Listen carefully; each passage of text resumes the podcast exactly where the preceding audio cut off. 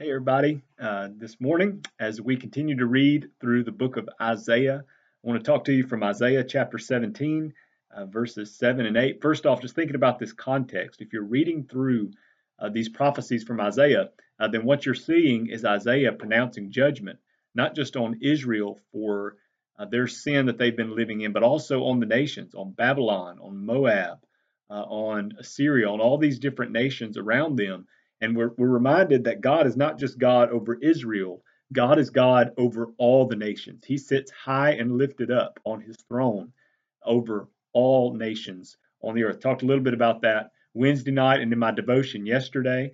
Uh, and I, I, want us to understand what God is doing here because this is something that, as we read it, um, it it's really hard to put this together with what's going on in the New Testament. Uh, because in the New Testament, we see God offering Messiah to all nations. Uh, he's inviting all nations into a relationship with him, and they don't have to become Jewish in order to have a relationship with him. They just have to place faith in Messiah. They have to place faith in Jesus and give their life in allegiance to Jesus, and that's how they're folded into this people. So, how do we go from God prophesying all of these prophecies of destruction for all of these nations, and then in the New Testament blessing all of the nations? Uh, and of course, there's a lot going on here, but uh, what strikes me as I read through this is what God is talking about when He's talking about laying waste uh, to all of these nations. Is there is judgment for sin in these nations, uh, but when we look at it on the grand scale of redemptive history, what God is talking about doing is breaking the influence that these nations have. When He when He pictures these different nations, He is talking about the people in those nations, but He's also talking about these nations as systems systems of thought, systems of religion, systems of spiritual practice. So when he talks about Babylon, um, he's not just talking about the people in Babylon, he's talking about the worship that goes on in Babylon. He's talking about the mindset and the worldview that the people in Babylon have. So when he talks about crushing Babylon, it's not just about crushing the people in Babylon. On a higher level, it's about crushing the spiritual forces that are operating through the system that is Babylon. And he's crushing the, the false religion that was there in Babylon. And so, uh, what he's really talking about doing here is destroying every force that stands against him so that then he could bring all nations to himself. And he says this, let me just, uh, uh, Isaiah 17, verses 7 and 8 say this it says, On that day, and he's talking about the day of judgment, on that day, people will look to their Maker and will turn their eyes to the Holy One of Israel. They will not look to the altars they made with their hands, or to the Asherahs and shrines they made with their fingers.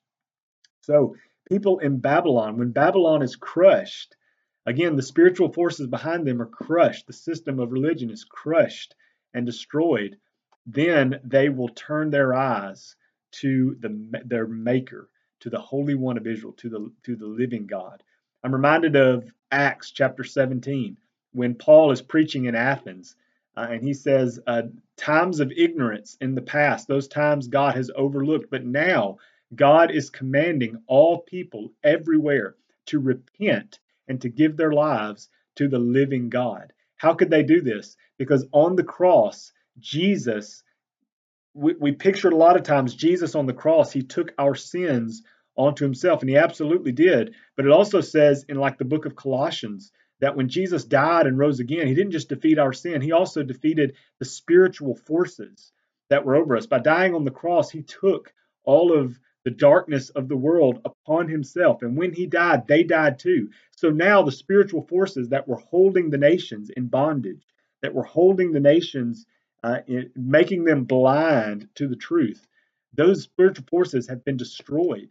Satan has been taken down, and now the nations are being gathered to God through the Messiah, Jesus Christ. What's exciting about this for us is we're living in this time. Man, we we we don't have to become Jewish in order to come to God. Uh, or the spiritual forces that held us in darkness and in death and in sin have been taken away from us, and now we can believe in Jesus. And now our neighbors, the nations around the world, we are living in the time when the nations are being unbound. They've been unbound by the gospel of Jesus. And now we declare to them, this king has come. The one that Isaiah is talking about all through this book, the son of David, has come. He's established a kingdom over every nation, and we preach that Jesus. We need to go to our neighbors with this message. We need to go to the nations with this message. Babylon has fallen. Moab has fallen. Assyria has fallen. The spiritual forces that stood against God have lost through the death and resurrection and ascension of Jesus. Jesus is now seated high and lifted up, and he's ruling over every nation, and he's calling every nation to come to him. And God is saying, on that day, people will look to me.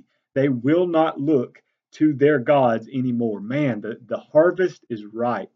The harvest is white.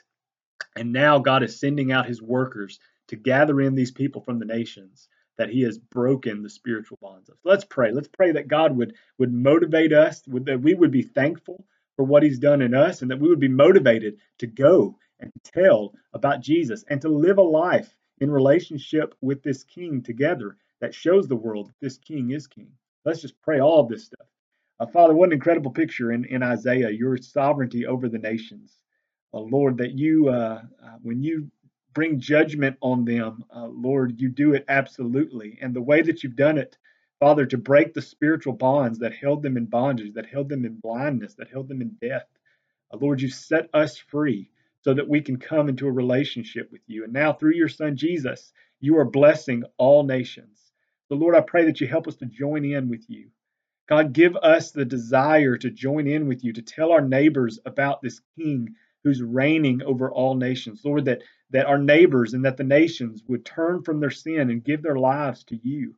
Uh, God, I pray that you would help us to remember as we face everything that we face, uh, Lord, as, as our sin and Satan and demonic forces uh, try to trip us up and lead us astray, that you are King and that we have nothing to fear. And Lord, we can we can boldly obey you and boldly rest in you, knowing that you're working out your plan. So, God, we just worship you today and we ask that you help us to walk in this, uh, Lord, and help us to preach the same way that Isaiah did with boldness, with clarity. And Lord, we pray that you would bring in a harvest through that.